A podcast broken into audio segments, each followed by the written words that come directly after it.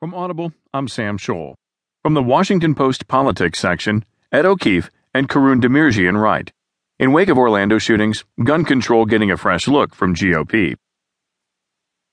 Presumed Republican presidential nominee Donald Trump and some vulnerable GOP lawmakers signaled Wednesday that they are open to changing the nation's gun laws, raising the possibility that the political tide might be shifting on an issue that has sharply divided Americans for years. Mass shootings similar to the